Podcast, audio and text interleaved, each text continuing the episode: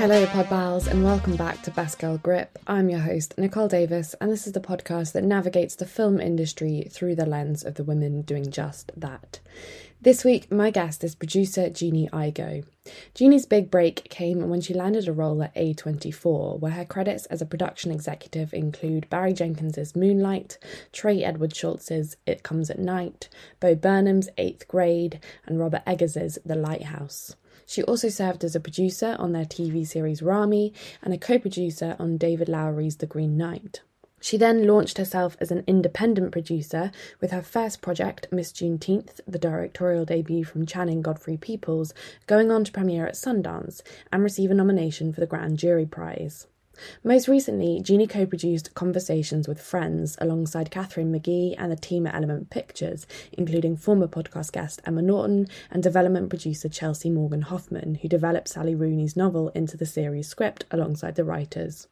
We talk about moving to New York, getting a job at A24 in its fledgling years as a company, and then being witness to their exponential growth, making the decision to start producing independently, moving back to Ireland, maintaining a work life balance, how Jeannie creates an atmosphere of collaboration and care on set, and adapts her role to the needs of the project and the filmmaker.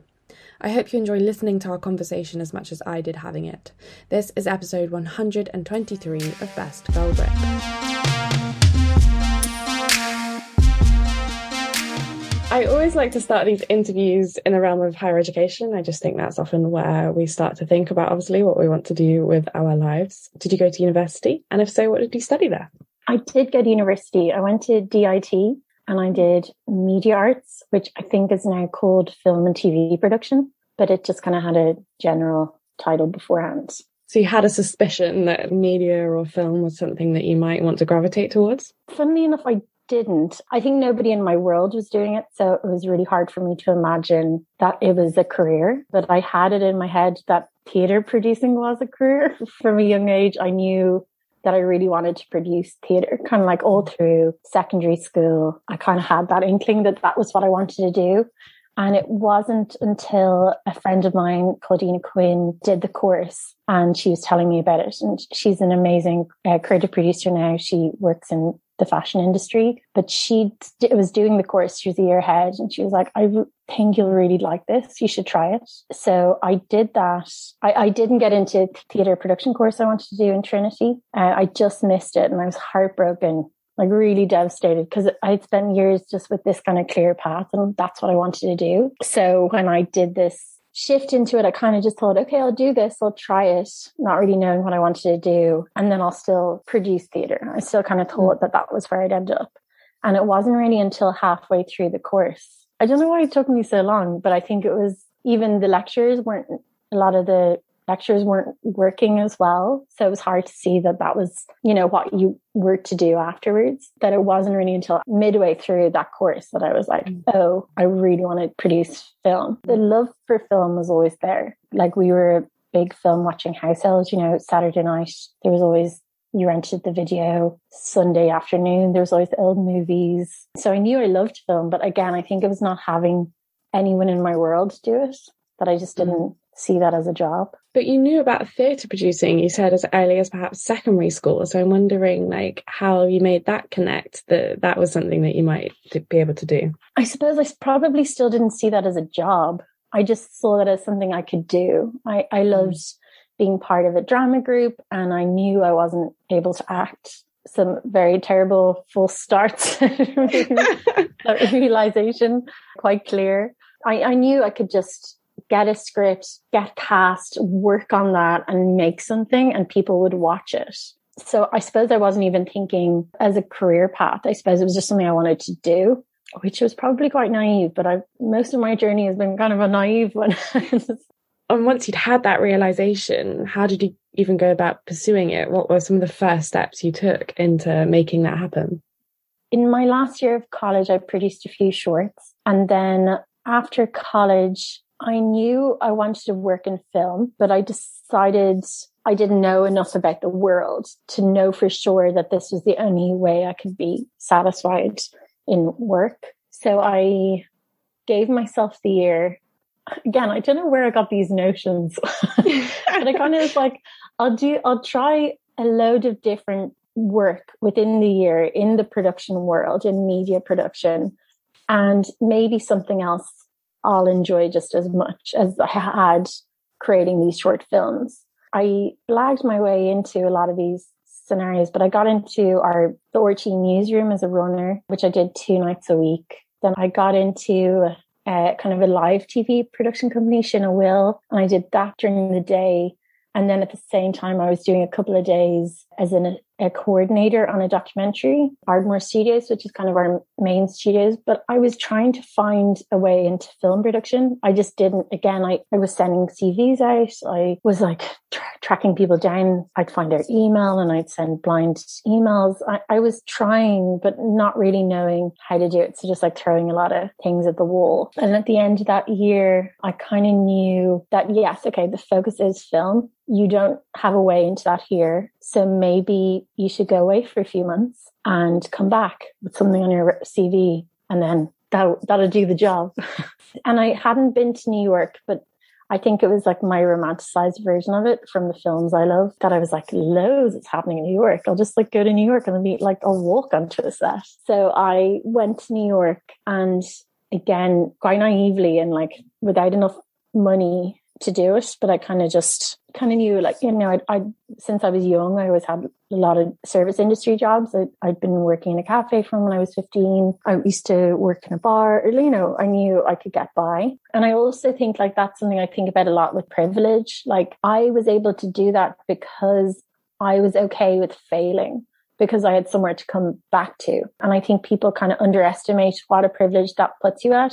Like privilege doesn't just come with like financial support, which that wasn't what I had, but it was that kind of ability to fail because I came from like a supportive place. Just, I suppose that kind of helped me leap into making the decision and kind of, again, my naive way of kind of, oh, I'll try it. Like, why not? Like, I'll go to New York. And then when I went to New York, I went to a party my first weekend and through that met a woman who was working in a reality TV company and I was like, like, hello, what do you, do you have anything? Uh, but she, she asked me, did I want to do some transcribing work? And I jumped at it because again, like not kind of the realization of New York being so expensive was hitting slowly. but I did that for two weeks and then that turned into a post production assistant role in this company. And that allowed me a bit of stability to get my first apartment. In that time, my best friend moved over from Dublin, Aoife, and we found a place together and we kind of, yeah, could set up shop a bit. So I did that. And then within three months after kind of got the apartment and kind of got the steady paycheck, I told myself, no, you came here to work in film and you've fallen back into TV and like reality TV and I'd come from live TV in that year after college. I knew I didn't want to do that. So I just started thinking about it then. And at the same time, I was kind of coming to that realization. I snuck along to a women in media night, like a mixer. I think um, my friend was invited last minute as filler. And we kind of thought of it as more an opportunity for free wine. And nobody was interested in talking to me. It was like these well established people at the, the event and I was a post production assistant. But luckily, towards the end of the night, I got talking to this woman who was interested in filming in Ireland. It's like, oh, I know, I know about that, which I didn't really, but I knew enough. And I then spent a couple of days like doing the research and reading up and getting comps. And like, so I think six weeks later, after much hounding, she was hmm. like, okay, I'll meet you for 20 minutes. We'll grab a quick drink. And then we got there and we really hit it off. And we then ended up spending a couple of hours just, we ended up getting dinner and having a bottle of wine and just really, yeah, we really just got on. And the next day, she sent off a bunch of emails to all these different people, introducing me to them. And one of them was Noah Sacco from A24, who is uh, at the time was an executive, but now is the head of creative film. So through that meeting, and it was kind of very brief. You know, there was the one time we met, I met that woman and somehow she changed my whole life. The meeting with Noah was just amazing. Like they were, they hadn't, A24 hadn't released any films yet. They were just starting up. There was, I think, about six of them at the time in an office. But I was really excited about the way he spoke about film and how amazing his taste was, and just hearing him talk about setting up this company. So though it wasn't production, I it was still really I really was drawn to him and and the company. So at the time, I ended up getting an offer of production work as well, but just kind of thought that A24 was the right place and which sounds crazy now, but at the time it was, you know, it was an unknown mm-hmm. and uh, went in house there and interned for two weeks. And after the two weeks, they offered me a full time position and also offered me a visa. And yeah, so that kind of was how that all started. I mean, the, the question that like strikes me is how you even go about preparing for those meetings or impressing for those meetings because often they're so speculative and you don't really know maybe it's not quite an interview or you maybe don't quite know what you're interviewing for so how did you even approach because obviously it's you know if you're looking to try and get your first like proper job it's quite nerve-wracking as well as exciting yeah how talk me through how you approach those meetings again, I probably didn't give it as much thought as now I would. Like, you know, the amount of thought I have put into talking to you today or a call I have with a filmmaker, you know, I'll be thinking about that for a couple of days before. And it's hard to think back on what was kind of going through my mind at the time, except for I knew I was really hardworking, but I also knew I had uh, a point of view. And I suppose I've always been a bit of the youngest child, like classic will speak my mind and give my opinions and even when they're not wanted.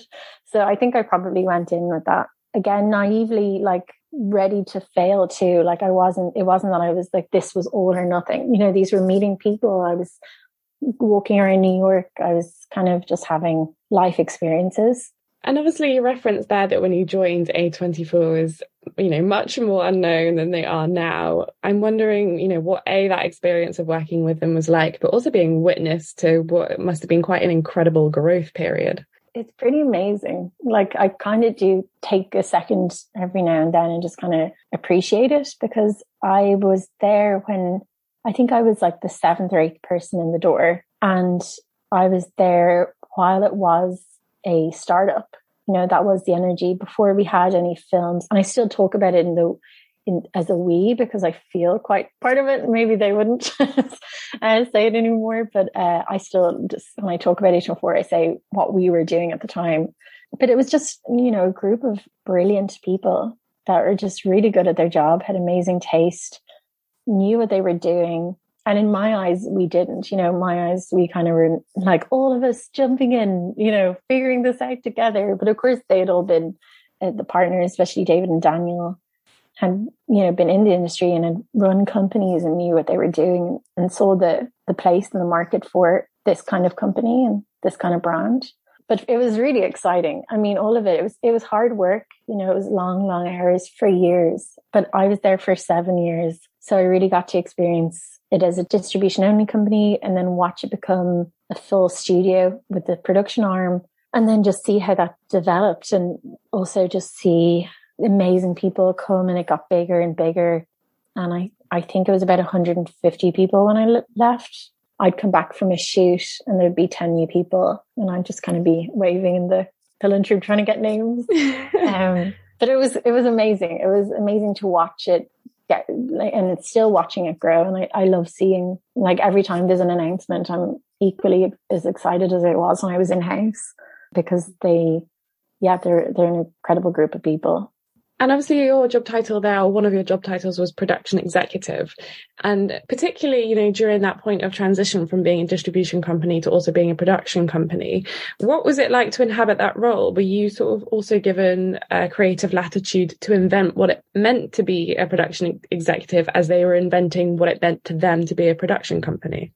I think so, which was a real benefit to me because I wanted to produce. I kind of, you know, I went in and Nicolette Aizenberg, who was my boss for the first three years there and who's a dear friend and still such a mentor to me. She's amazing. But she brought me into the on the distribution side of it for the first three years. I was working in publicity with her, and she kind of elevated me in that role. But but always knowing that I wanted to produce, and she knew that production was where I wanted to end up. But with the company changing and with with the production arm kind of launching, I got to be part of that and I got to, I suppose, like then really bring more of a producing element to that role. Whereas normally I think with the studio, they'd be a little bit more hands off. But because Inman Young, who runs the department, when he and I first kind of launched it, we both were wanting to be really involved in the production. So that kind of then developed that role to be pretty hands on, like on site the whole time, which is hard as it, that job expands and as they get more and more titles. It's a lot of work to then to be juggling. And then for me, I was like constantly on set, you know, getting off a plane and going on to another to go into prep on something and then to lead production and really to jump onto something else immediately afterwards. But I loved it because then I got to let it be more of a producing structure than it would normally be. Also, I'm wondering then how you launched into producing independently and at what point maybe you recognized that during your time at A24 that maybe you learned all you could in that realm and perhaps it was better to then strike out on your own.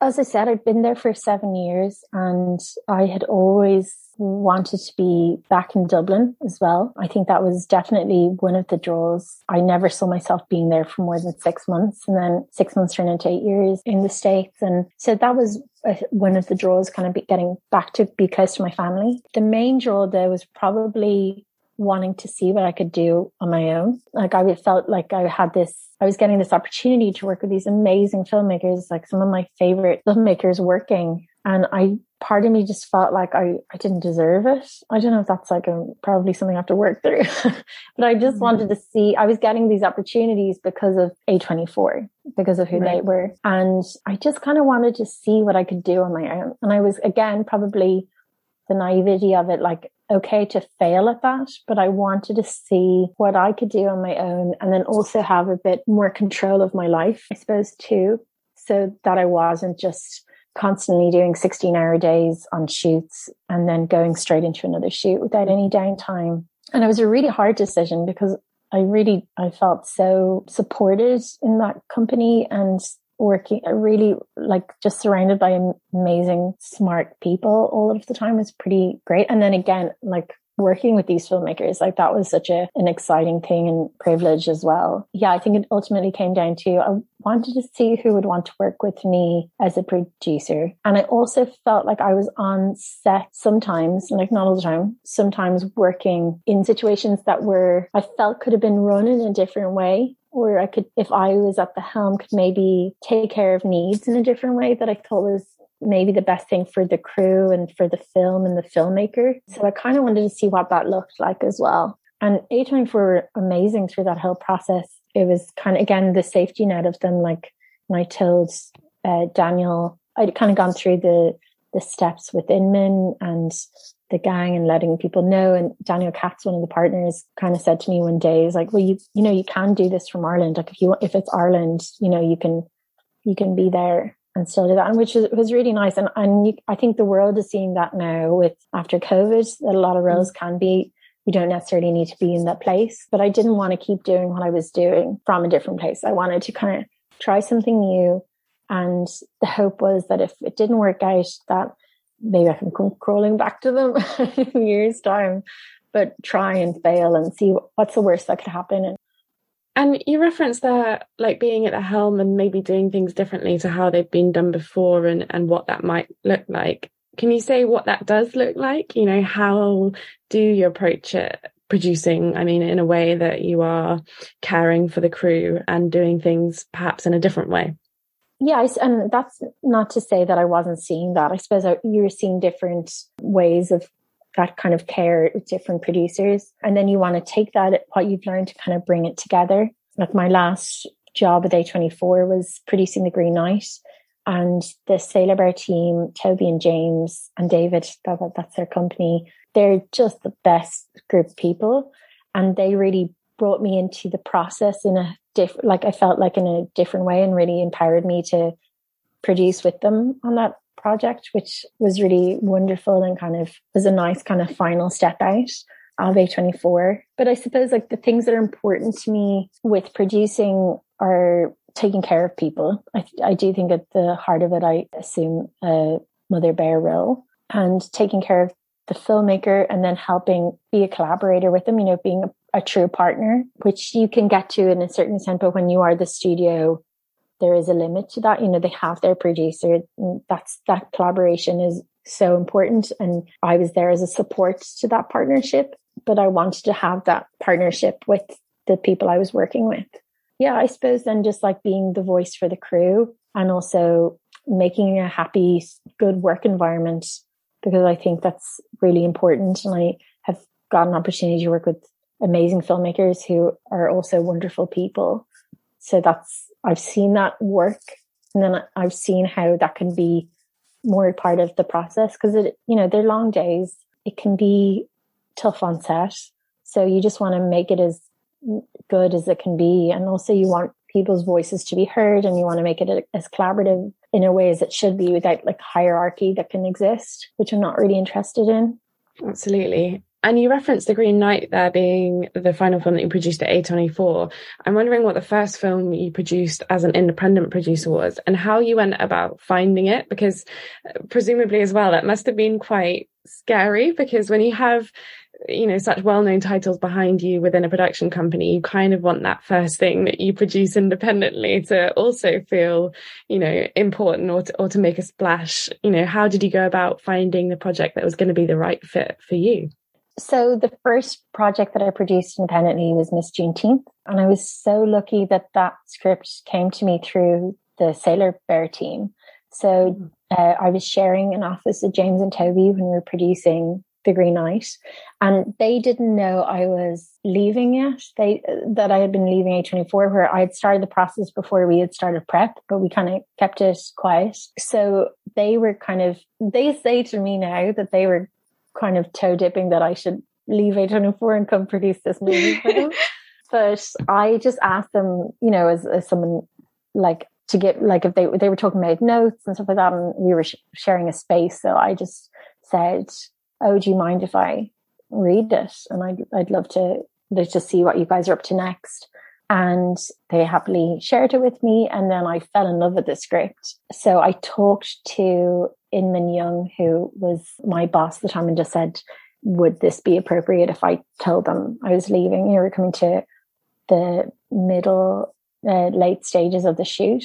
And he said, Absolutely. He was, he was so supportive and he loves the Sailor Bear guys too. So, yeah, it was through that. And then I told them, and they kind of big, big smiles about it, like delighted to hear it and then excited that they had found someone for the part or for the project to kind of run it on the ground. And then it was just about meeting Channing and Neil and we really hit it off. And um, they're wonderful people. And it was again like a really nice collaborative process where there was a lot of work still to do on the script, but we had the kind of green light for it to go. And it was the same financiers as the Green Knight. So that was all pretty straightforward. Again, I was so lucky with that one that it just came to me. And then when we met, Channing and Neil and I met, it just all felt really exciting and good. And then we took it from there.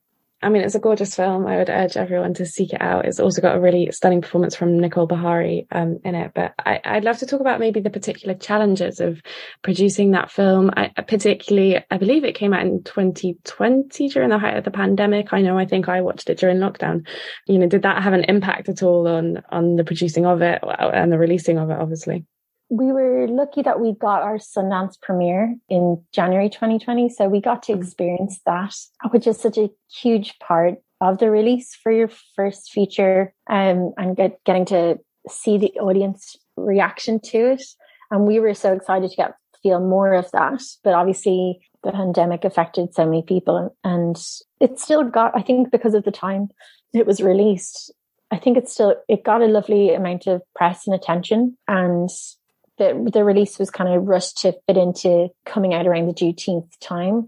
But I think we were it was we were part of that conversation about making Juneteenth a national holiday, and then that drew a lot of attention. So we were lucky in that respect. But it was disappointing not to be able to see it as an audience. Like I, I personally was just it was it was meant to screen at the Lighthouse Cinema in Dublin, which is my mm-hmm. favorite cinema, and then we were hit with another lockdown, and so small disappointments. But overall, like I think getting to be together, all of us there at Sundance, I think having that that release was pretty great. And it luckily it didn't affect production as well, mm. um, which I, I can't imagine how we would have shot that film because it was so much about being part of the community and getting into real moments and real environments and then the community coming by and helping us with things. So if we had been dealing with, you know, restrictions, we I think we would have had to we would have had to rethink the whole production schedule. And was the experience of producing that feature independently what you'd hoped it would be? Did it give you the space to really kind of flex and stretch muscles, you know, to do things in the way that you wanted to? Yeah, I think what I realized was that I have been doing some of those things before. You know, just uh, having, especially having worked on the Green Knight and working so closely with that team and them being so collaborative and David being so incredible as well. I think I got to see that and also because I'd been producing on the TV side. So I had been taking full producer role. I, like on the features, it was a production executive. So you're there until you're needed. You're, you know, you're there, you're helping, you're kind of keeping things going. But on the TV side, you are the production company. And mm-hmm. so I had been kind of doing a lot of that work, I suppose things are exciting in a different way. Like getting into Sundance with it was such a huge moment. I think it was an exciting moment, but not necessarily feeling different in a huge way. I think it probably hadn't hit me yet. It probably always need a bit of time. And then you look back and then you think about those things. And I'm interested, you know, obviously uh, transitioning from the Green Knight to Miss Juneteenth, with, when you're producing and supporting a director like David Lowery, who at that point obviously had, you know, a fair few credits under his belt compared to Channing Godfrey Peoples, who this was her feature debut. How does that support that you're providing as a producer change, you know, depending on their experience, or actually is it much of the same? Every director and every project needs something else from you or needs something different from you and need support in a different way. With John, it was probably just like the feature length time period of a shoot and like getting preparing for that and then thinking, you know, with a full with a bigger team that the like planning of things because she has a very naturalistic way of shooting. She really wants to capture things how they are um truly are in, in moments and then it's just like seeing that and the need for that and protecting that, but then also putting that into a feature length schedule and knowing that you have a crew of 40 people there that you have to give a call sheet to every day and mm. give a plan. I really think every project differs so much and really like it always surprises me like the different the variation in your relationships with different filmmakers and I love that it keeps it so there's not like a a checklist of things I have to do on each project. It's, I mean, there is on the, the business side of things, like setting up a company and running a company, but, but then on the creative side and for the project and the piece of work, it's so is its own thing on, on, on each mm. thing. Yeah, it's intuitive. Like you're having to listen to what they need from you, I guess. Exactly. And, and knowing what they need before they know it and then being able to prepare for it. And then also when things are going wrong for one reason, knowing the real reason behind them and mm-hmm. kind of taking care of that and, and protecting them as well, you know, protecting them constantly so that their process is protected and that they get what they want and in the way they want to want to do it. And given that you mentioned stepping away from A24 to sort of get back a bit of work life balance. But then obviously producing is such an all encompassing brain melting role. There's so much to do. Often it does feel like it's all on you. How do you go about managing that and not letting it overwhelm you? It's a good question. um, I think physically being in Dublin has really helped with that. I think when I was in New York, and then my sister uh, was in New York and still lives there now and she, she, works in a different field, but she's in fashion. So she has other periods of time that it's like mm. insanely busy. So she understands. But I think not having that or being in Dublin and being around my family being actually really part of my everyday, you know, like I, I live down the road from my mum and dad and my sister and her husband, and my nephews are just up the road. So I see them most days now. And that's really part of it. Obviously, like when I'm not work, not shooting, it's different when I when I go into production. But just having that downtime between and like still going to my office every day and still working, but just having a bit of okay, like it's dinner time now, and mm-hmm. and I have a partner in Dublin too, and he really helps me. He has like a much more standard day, like he's finished work he's home by five. And he's a very creative person but does not have a creative job. So i see that balance as well. I see someone having like a nine to five and then also extremely creative and like has all these hobbies. So i'm so jealous of the hobbies. Um, but i see the good in both. I see that like i'm able to do what i love every day. And then i see a world where you do what you love with your spare time and like then you enjoy it in a different way. So i think that's really helped. But i think physically being in dublin and i also think production in like in Ireland is I've only worked in Ireland and in the north of Ireland in Europe. So I haven't got the full experience, but I assume it's similar that there's a lot more of a work life balance with the crew and your production schedule. Like in the States, a standard working day is just that much longer. And also when you want to do overtime, it's just, you know, that's part of it. You, you know, you talk to the crew about it and you you let everyone know, but you're you're stating what you need. Like if I'm doing my job well or producers doing their job well, they're making sure that that overtime is needed and it's not being wasted and you're taking into consideration the crew's time. But you're still doing a lot more lot easier than in Ireland. You have to ask to do overtime. You have to, the crew have to be on board for it. So if they see you wasting a day and then going to them at the end of the day and saying, Oh, we need three mm-hmm. hours, they're within their rights to say no, you know, which I really like. Well, speaking of Dublin, you recently produced Conversations with Friends, which was the second TV adaptation of a Sally Rooney novel. How did you get involved with that project? So, Conversations, I just love it.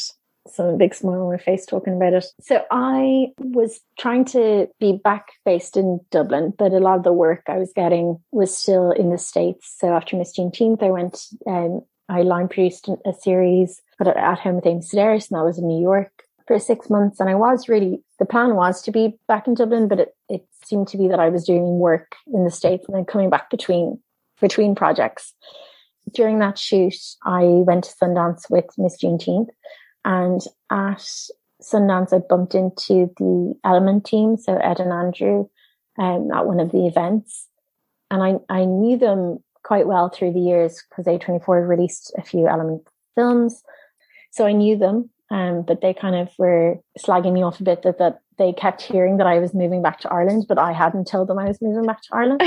like, what was going on there? Whereas I just hadn't wanted to annoy them. You know, to me, like, they are one of the most exciting production companies and producers out there. And yeah, I just was like, they don't want to know that I'm, I'm back in Dublin. But they said, look, when you're back next, let's chat. So I think it was like the day after I landed, I wrapped um, the show and it was early March 2020. And I met them the next day after I landed for lunch. I thought, I kind of thought it was going to be a coffee and it ended up being this like lovely meal. And we kind of chatted about my plan and what I was up to and all of it. And Normal People hadn't come out yet, but I was really excited about Normal People. I'm a huge Sally Rooney fan. And I told them, I was like, oh, yeah, I actually, I'm very excited for Normal People, but Conversations with Friends was one of my favorite books. And they said, oh, you know, we're actually adapting that at the moment. I was like, oh, right. And they were like, when we wanted to talk to you about it. Very excitingly, they said they wanted to set me up on a call with Catherine Magee, who produced Normal People and see how we got on because she was actually looking for another producer to partner with on it. I was delighted and I uh, spoke to Catherine. and I feel like every time I talk about Catherine, I'm always just gushing about her because I love her so much. but we do, we just really hit it off and like now she's a, such a close friend and we have a really similar way of working. I mean, I say that I'm probably like boosting myself up there because Catherine is just an amazing producer and she's just this wonderful way of working and way about her but we'd always have the same solution to a problem.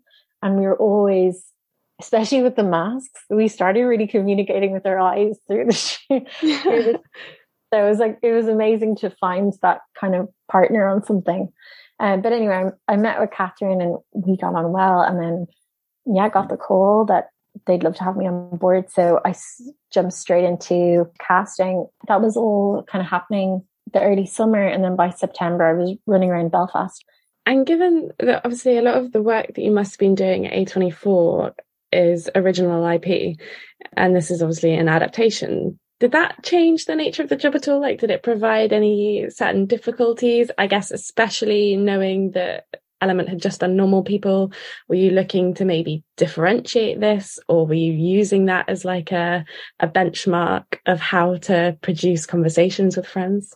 I think because of the success of normal people, you kind of just had to put that out of your head. Like there was no, there was no way to have that kind of standard in mind. Like we had to treat it as its own separate story and entity and shoot.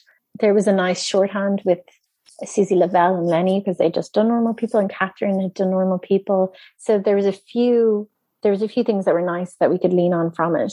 And obviously Emma and Chelsea had been working on the scripts for normal people, but it's such a different story. Normal people is a very like straightforward narrative of two people falling in love and um, over different timelines, but Conversations with Friends was about a complicated dynamic of four people. I think what was exciting about that was like helping to bring that different way of love to screen, you know, and, and kind of start those conversations and give each of those characters room to like be who they are and be real people. And, but it, it was amazing. I mean, obviously Sally's writing is incredible and it was really exciting to just like to work off something so strong existing IP, you know where the story is going. You you have a good blueprint, and then it's just about taking those bits out of it and mm. then making it still work. But then there's the freedom to original uh, IP as well, or original ideas that you just kind of can, which I love too. I love like completely building the world and really getting to know these new people that you've just created. And obviously, with something like a series and just, I mean, producing in general, I think it requires so much stamina. What are some things that you do to kind of take care of yourself when you're on a shoot and, and to keep showing up, not just for yourself, but like the production and obviously the director and all the people that you're there to support? Oh, I wish I could say, like, I do yoga every morning. I do my morning notes. No, I always start with the best intentions of like eating healthy because you know that that's going to help your energy not drinking so much coffee, like, but honestly, like you never stick to it. Like I just always end up emotional eating, like, you know, drinking five cups of coffee before one o'clock. But yeah, I think honestly, it's just like you are excited about the project and it just keeps you going. I think I learned a different kind of stamina on conversations because we shot for 24 weeks and that is just an insane amount of time to shoot for with very little time off. I think we, we were meant to have a week, a down week between the two blocks that of course it just gets eaten up into. So I think we had a couple of days. But I think on conversations, you just see your amazing crew and cast. Like Alison Oliver is just like out of this world talented, but also like the joy she brings to a set every day. And she is in every scene of that show. So she's an mm. everyday 24 weeks. She's in first, you know, she's out last. So you kind of, you have to keep that standard with her. You have to be there when she's there. She has to have someone to look at and to know that they're doing this too. And you have obviously constantly check in on their well-being being. And I suppose you just start, you're used to taking care of everyone after time. You do just get used to checking in on yourself as well. But it's a challenge. I mean, having an understanding partner is always crazy helpful. And I can't believe I've been so lucky with, with Andrew to find someone who is really understanding of the Irish. So I think that's also about collaborating with people and finding those partners in your personal life and in work that you can kind of lean on. Yeah, and trust that they'll get it done. I think that's such a big thing for producers because you have oversight over everything. It's really hard to let go of like some of the little things and actually like delegate and just stop worrying that it's not going to happen, I guess. Yeah, and that's an ego thing too, which I think we all have to deal mm. with is like knowing that like if you got knocked down tomorrow, the sheets probably, you know, you hope that they'll go down for a day. Things will keep going, you know, you have to you know that if someone goes goes down that like we or if they're sick they have the flu or something the sheet still happens. People know what they're doing. Like you're working with people that you hopefully can trust in and so it's all about your ego as well and keeping that in check and like knowing that without any of us it will still be done that's a question actually that I don't think I've ever asked on this podcast before, but what happens if you need to take a sick day on a shoot? There is something amazing about the body that it kind of knows when, like, I will always, without fail, get really sick after a shoot. when we went to Croatia. I think it fooled my my body thought we were done because we went we, we wrapped in Belfast. We flew to Croatia. We had a we were in this gorgeous place uh, in on this island of Hvar, and then we were back into prep for a week. If it was even a week, I think it might have been five days. And I think my body thought that we were done, but I also got a a virus. I got strep throat Mm. And it was like one of the worst doses I've ever gotten. But with Catherine and me there at the same time, and Catherine was there for the whole week I was sick. There, like it was fine, you know, and like we were a really well-oiled machine at that point. Mm. And again, you trust your team, everyone knows what they're doing. Lenny also is like an amazing director with a really producerial way about him too. So he's really conscious of crew and he's really conscious of time. Yeah, like he's amazing to work with. So you never really have to worry too much about on the day. Absolutely. And you referenced it there slightly, obviously, you know, problems arising and issues. What I find funny about the job of the producer is that it's it's just a very urgent job. Like you're constantly putting out fires that are kind of right in front of you. But I'm wondering like when and how you take space for reflection, like whether it's to think about a job that you just did and how it went, but also maybe what you want to do next and what the future of your career looks like. You know, how do you carve out space to have that well, I think reflection on specific projects comes once you wrap and once you have time away from something, you can kind of see things clearly. You hope it's kind of positive reflection too, and you think of the good that's come and things you'd that worked fine, but that you do differently. And then you look back over time and you see how you've changed as a person. And yeah, it only comes with time, doesn't it? And and I think the hope is with every project, if you prep well enough, it can mitigate the fires as much as you can. Of course, there's going to be problems every day, and like that's your job and you're dealing with it. But you kind of try and build something that's structured in a way that you have your backup plans. And then with your career, I suppose the downtime between productions, like I've gave myself this year with conversations, it was such a huge job and it was so long that I really wanted to spend the time focusing on my company. So I, I set up a company called Homebrew Productions when I got back, but then I was straight into a really long shoot. So then I had spent no time thinking about it or working on my slate. You know, the few things that were, you know, little little bit of development work, like I optioned a book and I had a script I was working on for a long time. So there was a small amount kind of happening. But um I think I gave myself the space this year um, and really made a conscious decision not to do a shoot this year so I could work on the sl- my slate of projects. Uh, which was really hard and scary. Like, and I was offered some wonderful projects that at the time, you know, they're, they're really hard decisions to not do, especially when they're with wonderful companies and they're amazing people. And I, I don't want to be working with them. But I also made this decision to see what I could do. So that needs time and that needs focus. And I think hopefully with the way next year is looking, touch wood, that would be worthwhile and that will have worked out well. All of it really is gambling. You know, you're you're making mm. decisions. You don't know what one is the right one. You just have to follow your gut as much as you can. I'm a big believer in not regretting things. So like even when you know something is going to be great, like you know it has all of the different elements to be mm. an amazing film and piece of work. I still am so excited to see that in the cinema and see that as an audience member that it doesn't always necessarily have to be you have to be part of that. I suppose that's what i not trying not to regret. Like you do the spin on it and you try and look at things positively. And also it can all be all over tomorrow so why not try take the bets and lose some and win some and hopefully it all balances out it sounds like you also made like a conscious decision to invest in your own vision for what you wanted to produce as much as like other people invest in like filmmakers visions that you so you've kind of seen the value of having a creative producer and not just a producer that as you say kind of goes from shoot to shoot to shoot yeah, exactly. I really wanted to, yeah, focus on the projects and focus on the directors I want to work with and our work I am working with and give them the time they deserve. And then also, you know, you do a big job, so you can do that time in order to, for longevity and for the level of products you want to work on. And, and then you can balance it out by doing both. And I really love development as well. Like I love digging in with a writer mm. or a director and like really finding stories and finding solutions and it's really satisfying I'm wondering if there's something that you consider to be the biggest learning curve of your career, or to frame it differently, a piece of advice that maybe you've been given that you feel like has stayed with you.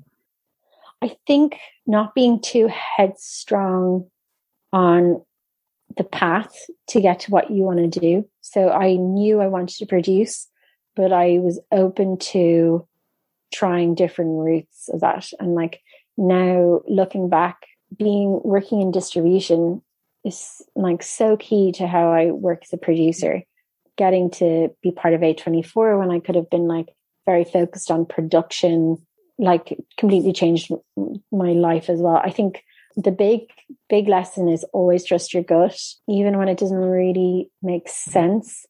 You, there's something inside you telling you that something for a reason.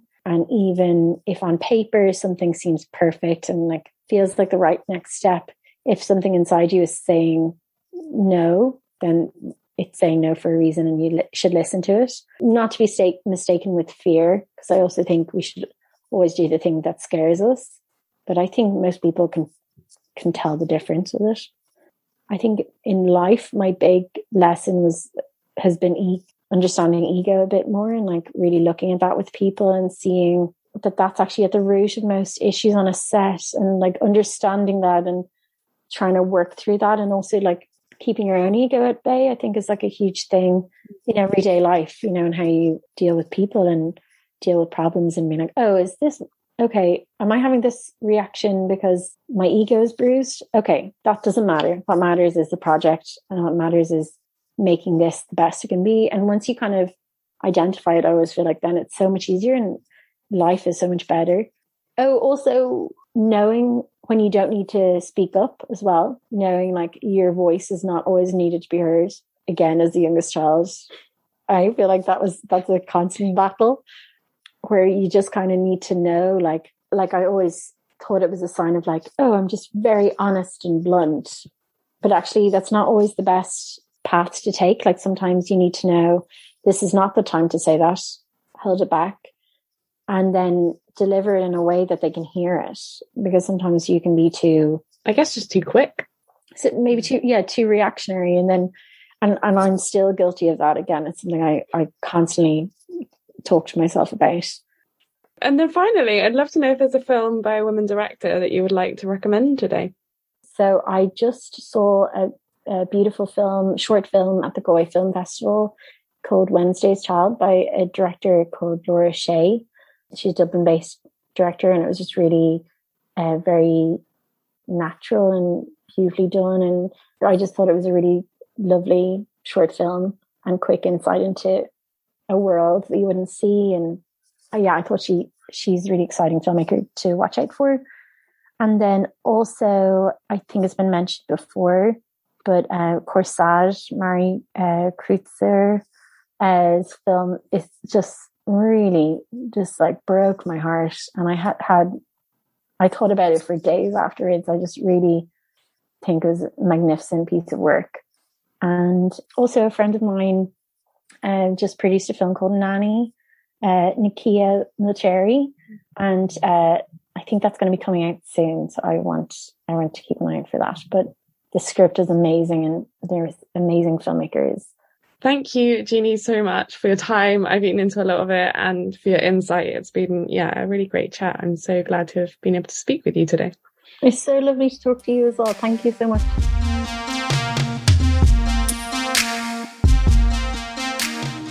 Thank you for listening to this episode of Best Girl Grip. If you liked what you heard, please do rate, review, and subscribe, spread the good word, etc.